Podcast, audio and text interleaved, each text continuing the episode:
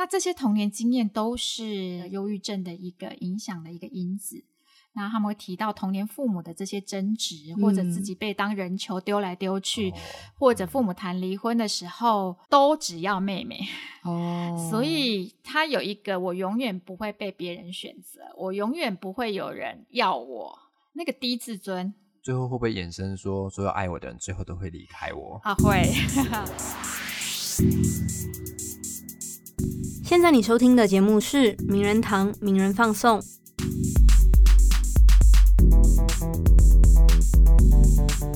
欢迎收听《名人放送》，我是柏松，我是新慧，欢迎大家再次收听我们的 podcast 节目。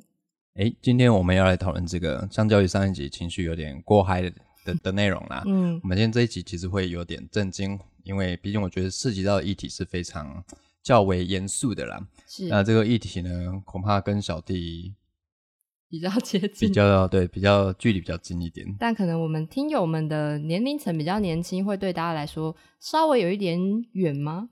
对，因为我们今天要讨论的主题是婚姻之商。嗯，那婚姻之商过程中，通常会涉及到很多议题，比如说情感外遇啦，嗯，婆媳问题啦，是，或是因为各种原因导致的婚姻危机。那通常我们这时候有一个心理智商服务，叫做婚姻之商。对，那可能会听距离我们的听友来说稍显远一点，因为我们听友年纪比较轻，可能觉得哎。离婚、结婚都离我有一段距离了，何况是离婚？但我们今天会切到另外一个面向，是离异家庭中的小孩。哦，那也许今天我们就可以有很多的经验可以来分享。嗯，那我们今天来欢迎我们今天的来宾，他是门诺医院的心理师秋芬。秋芬哥跟听众打声招呼啊！大家好，我是秋芬啊。秋芬其实也是名人堂长期合作的一位专栏作者。那我自己在看他文章的时候，常常会从中得到很多嗯。虽然是比较温柔的笔法，但是又可以看到很多犀利的现场的观点。而且秋芬看很多剧哦，啊，我大部分看那个跟我工作相关的剧。而且你追剧追超紧的哇，就通常一部剧播完没多久，你就写完一篇过来了，而且观察都非常的深刻跟非常的细腻。嗯，那其实我对我们来说，我会觉得哎。学习到蛮多其中的相关的专业背景以及相关知识。那我们可能要先请秋芬跟我们听众介绍一下，什么叫做婚姻智商啊？其实，在啊我们正式接触到这个议题之前，对婚姻智商这件事其实有点懵懵懂懂，也不是很了解什么叫做婚姻智商，要智商什么？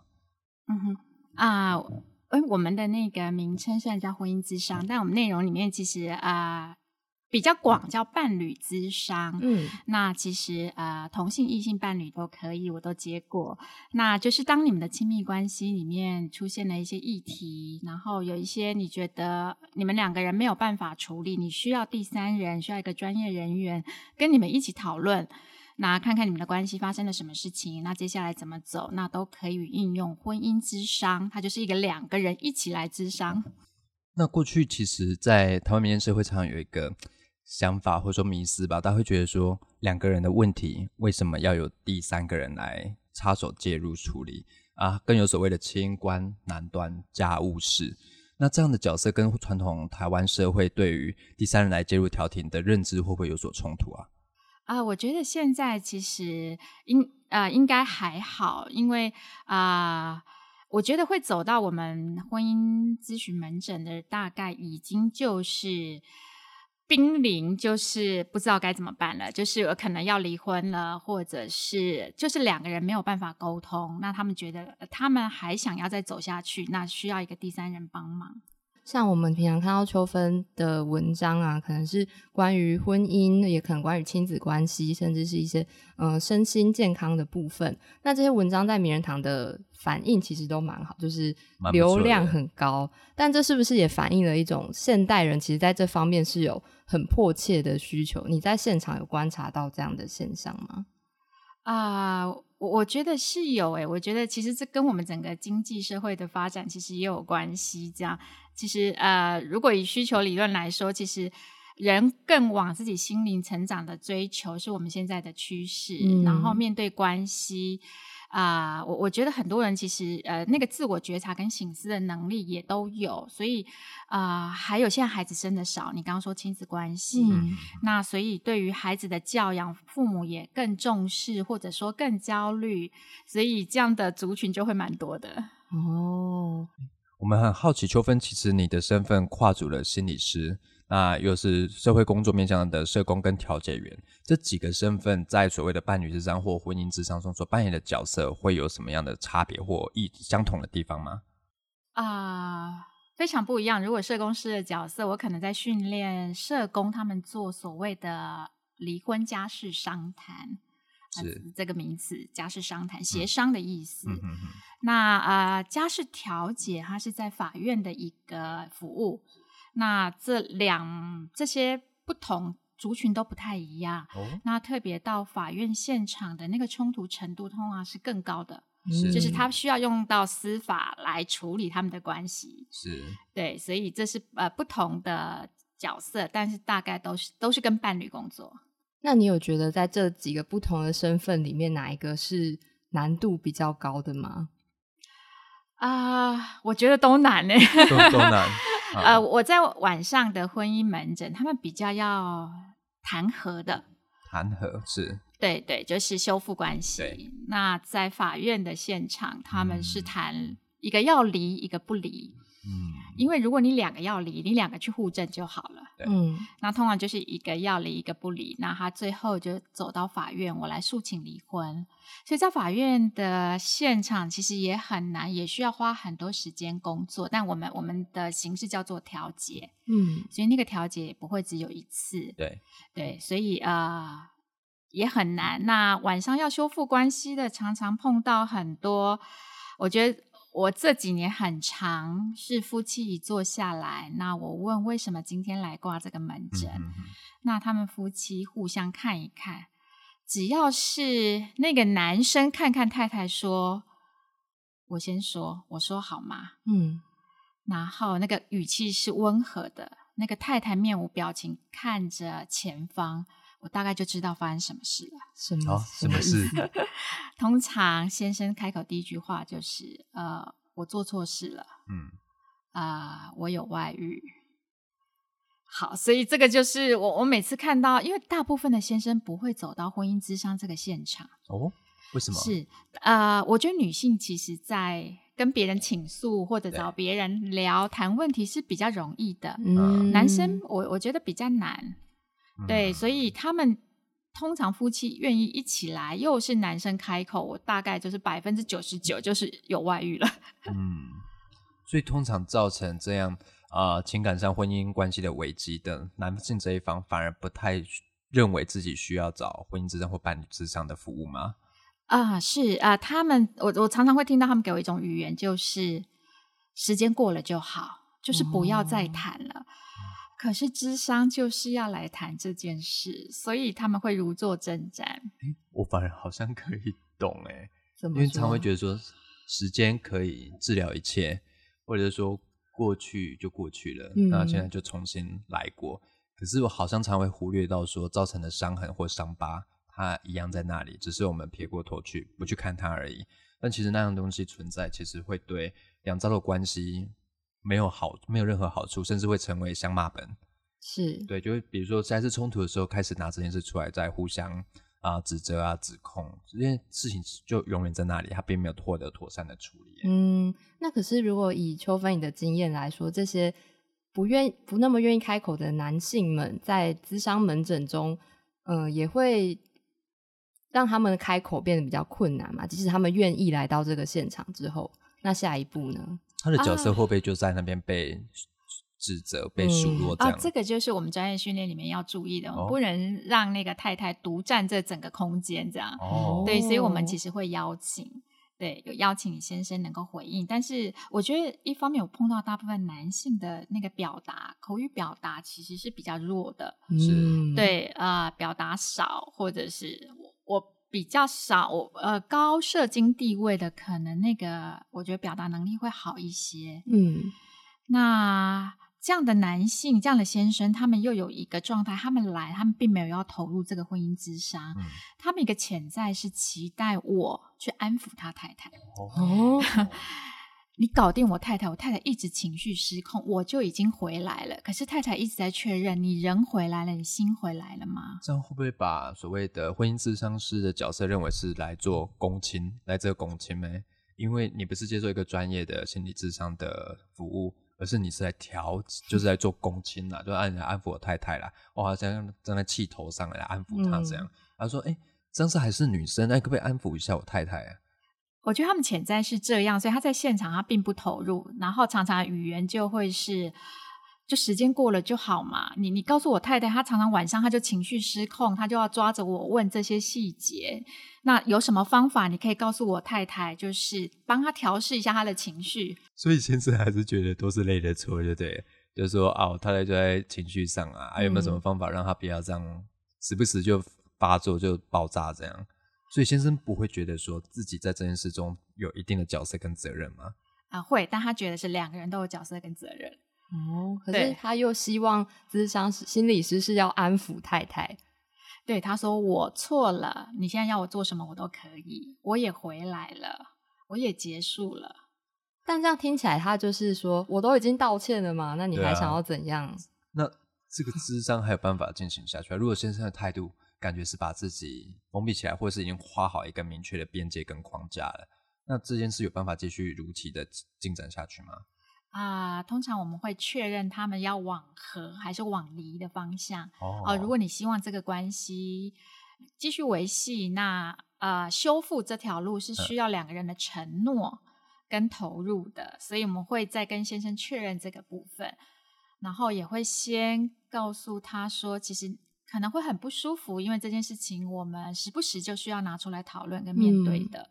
哦，所以其实婚姻之商的目的不一定是一定要修复，也有可能是求离，但他们还是去寻求智商的帮助啊。是，所以他是比较和缓的离开，就是分开就对了啊。是。刚刚就问提到一个说，如果双方要继续往和的方向走，需要一个叫做承诺的。那所谓承诺，你要怎么评估他能不能做到啊？他会不会在现场敷衍你，就说说喝啦喝啦喝啦，好啦好啦，我知道，下次不会。好啊，这样呢？包括北安那样嘛，嗯通常这种你要怎么去评估说他到底是真的能够做到这些要求，还是他只是一个现场的敷衍而已？啊，通常第一个口头的承诺在现场是重要的嘛，对。然后接下来其实你可以在每一次他们回来的时候去讨论，那他们的一个关系的互动的变化跟进展是什么？彼此各自做了什么？他们又形成什么样的互动？里面去看。嗯哼哼。那通常一次的智商下来，一个周期大概，当然是每个啊每组夫夫妻的状况不一样，但是通常会做到几次的智商啊？啊，我们大概有有四次、六次或八次，不太一定。那有时候他们觉得他们自己 OK 了，他们可以自己谈，那他们就觉得他们不需要这个服务，嗯，所以就可以 close 了，就结案了。啊，是因为呃，这是一个自费的门诊，就是他们可以自己决定要不要再使用这个服务。这样，就也许咨商当下不一定会有一个结果，但是有点像是也引导他们说，你可以怎么样的方式去谈，之后可以朝什么方向这样子啊。啊，大概其实他们也会慢慢找到他们自己的方向，他们自己呃可以的一个相处互动跟沟通或者关系改善的方向。嗯，如果你要怎么评估说他们没有再回来门诊的原因是他们修复关系了，还是他们就放弃这段关系了？这件事情在对心理师来说是不知道状态，对吧？对，是不知道，所以有各种可能性。那会知道就是啊。譬如说，他可能在下一次的预约他取消了，那他就会给个讯息说，哎，他觉得他们自己目前的关系改善了，那他目前不需要。那无消无息的，有时候我自己会去看这个历程里面，我们到底谈到了什么，让这一对没有再回来。那可能我觉得，因为先生其实他是要修复的。那呃，我那一对太太突然谈到说，其实我突然讲出我想要离婚，嗯。然后先生是完全非常害怕太太要离婚的人，他他的那个态度就是，你帮我搞定我太太，我们千万不能离婚，我就是不要离婚。他虽然不是那么直白的语言，所以我们在那一次太太说，其实那这样子，我觉得这个关系没有继续下去的必要。那这时候我想要离婚，应该尊重先生的意见，还是要尊重太太？的意见啊，我们其实没有任何立场。我们做这个工作，就是因为那是他们的婚姻，是，所以我们没有所谓的劝和或劝离，这样。那只是扩大他们的思考，帮助他们有个对话跟讨论，这个关系该怎么走。所以他们后来没有再回来，你可能就判断是 有一个再回来，可能就会往离的方向了。我因为因为那个主要预约，因为呃或者联系都是先生。哦，对，所以我我我猜，这是我猜，其中这一对不回来，可能我们再谈下去，我们就就会离婚了。嗯，不过想提一个情境诶，因为我们在很多影视作品中会看到，在所谓的做婚姻智商的时候，通常只有一方会愿意去，那另外一方都始终不愿意来。那啊，影片中的心理师就会说你。必须把他带来现场，我才能跟你们两位去对话对谈。可是如果发生这种情形，就是有一造始终不愿意前来现场的话，那只有单一方愿意来进行咨商。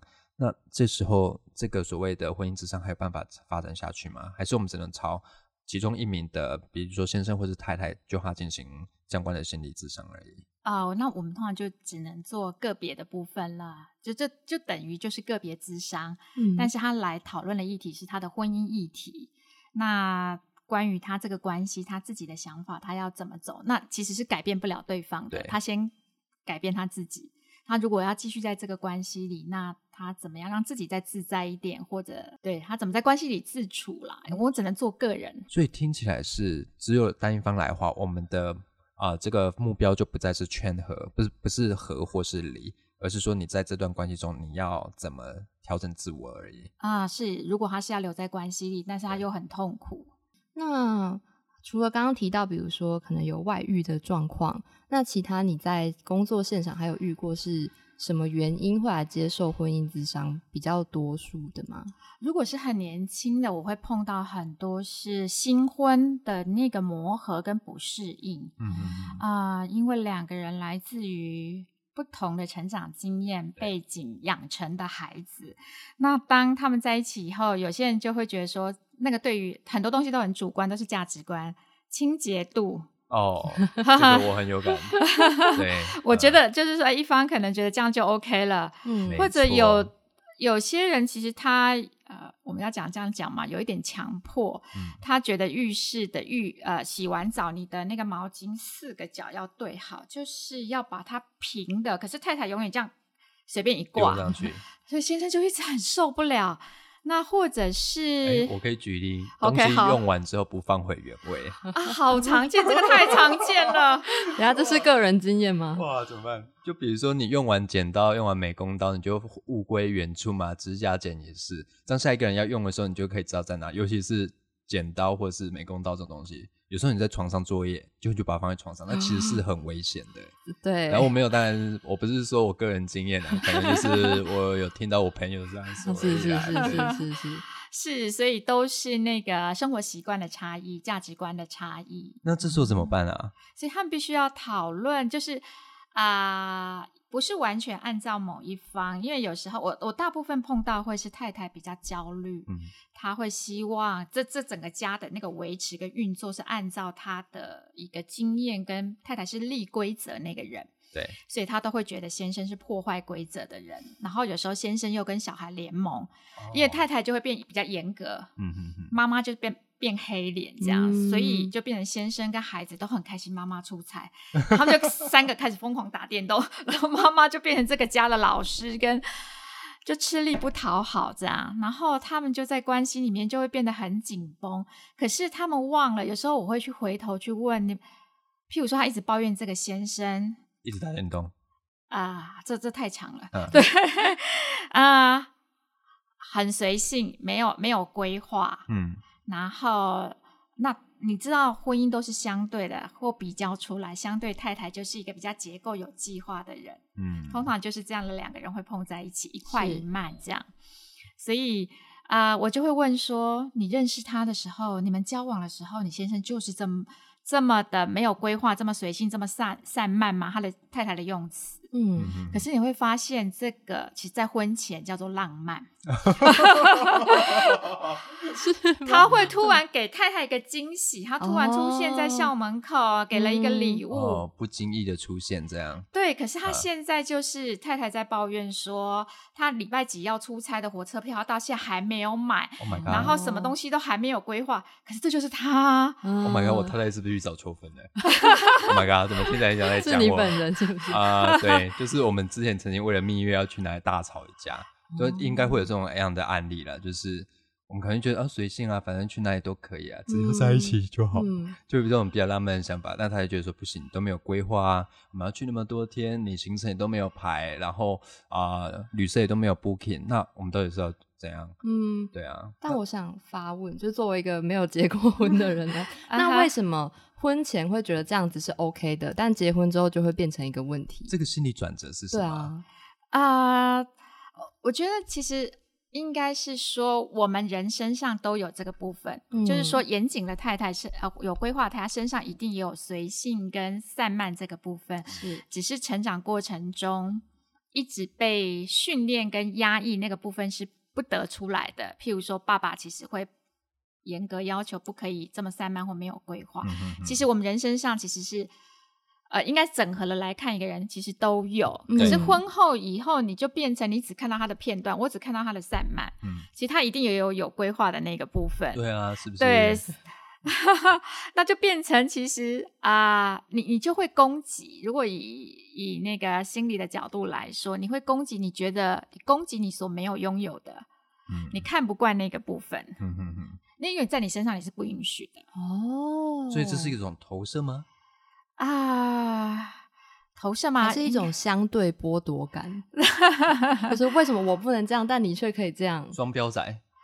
对他成长过程里面，他不被允许有那个散漫，这样。可是两个人在一起就是一个很好，你可以帮助他放松，他可以推着你稍微有一点规划，有一点计划，所以这是非常好的组合。哦，柏松听完觉得 怎么样？不不方便别说，要想一下。好，这危险发言，给你一点空间。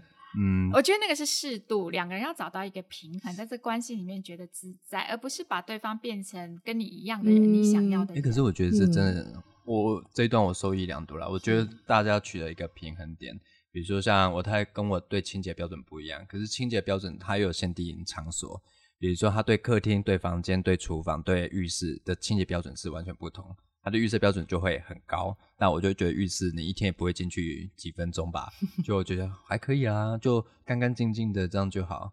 但如果对房间啊、对客厅，我的标准就会比较高。当然，他又觉得还好吧，这个地方就是很适合放松、巴懒的地方啊，就给他乱啊，没关系的。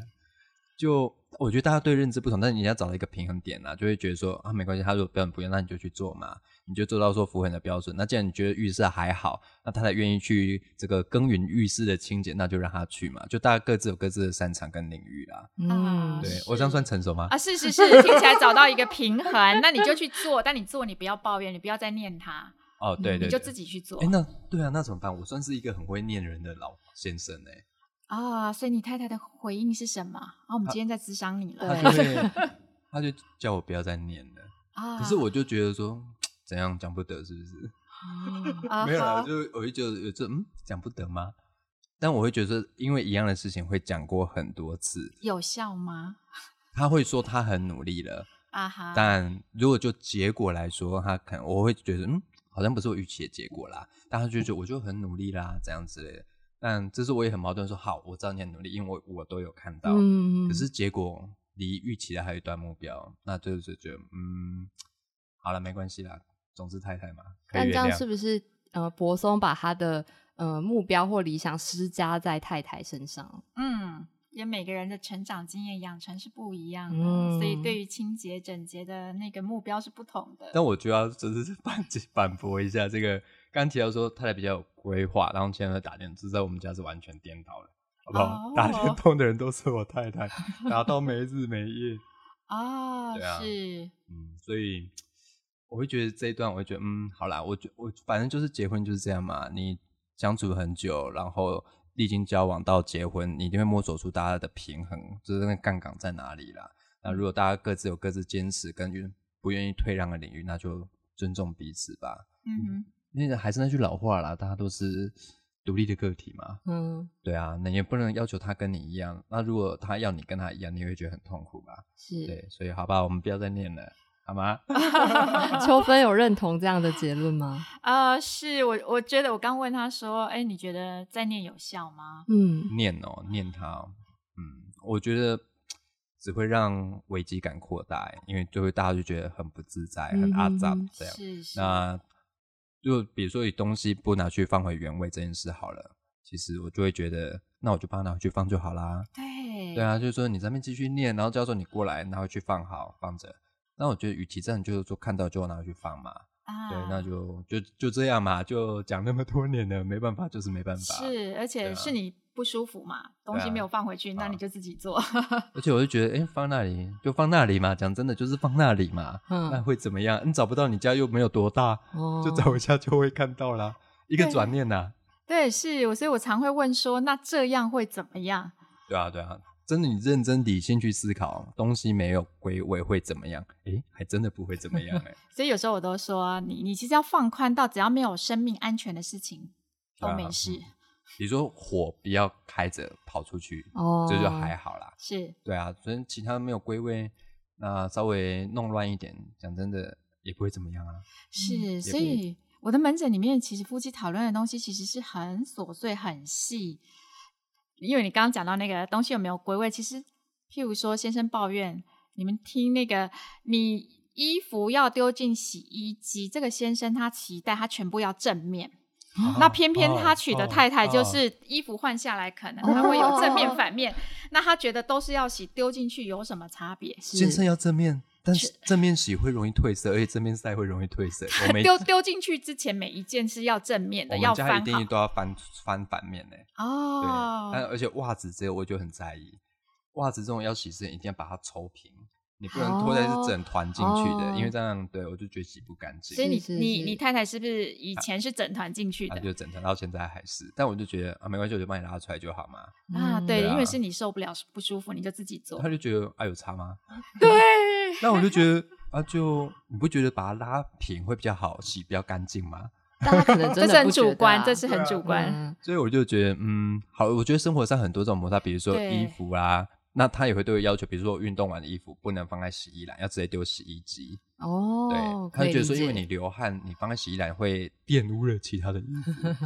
可是这件事我也会觉得说，嗯，这有点双标仔啊，因为你运动完你就可以丢洗衣篮，而 我就不行。然后他就会跟我说：“因为我流汗是香的啊。”哦，那这时候你就嗯嗯，好吧。